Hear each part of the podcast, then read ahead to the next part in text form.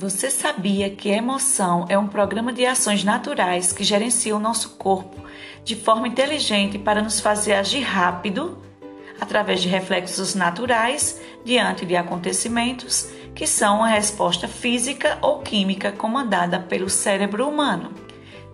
Já os sentimentos podem ser definidos como a observação das emoções e das reações provocadas por elas. As emoções são reflexos inconscientes do ser humano e os sentimentos são mais conscientes.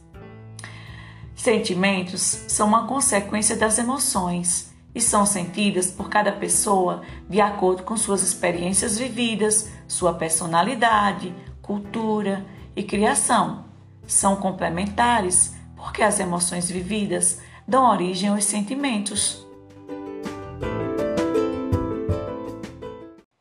De acordo com estudos científicos, podemos afirmar que a união das emoções e sentimentos forma o sistema afetivo.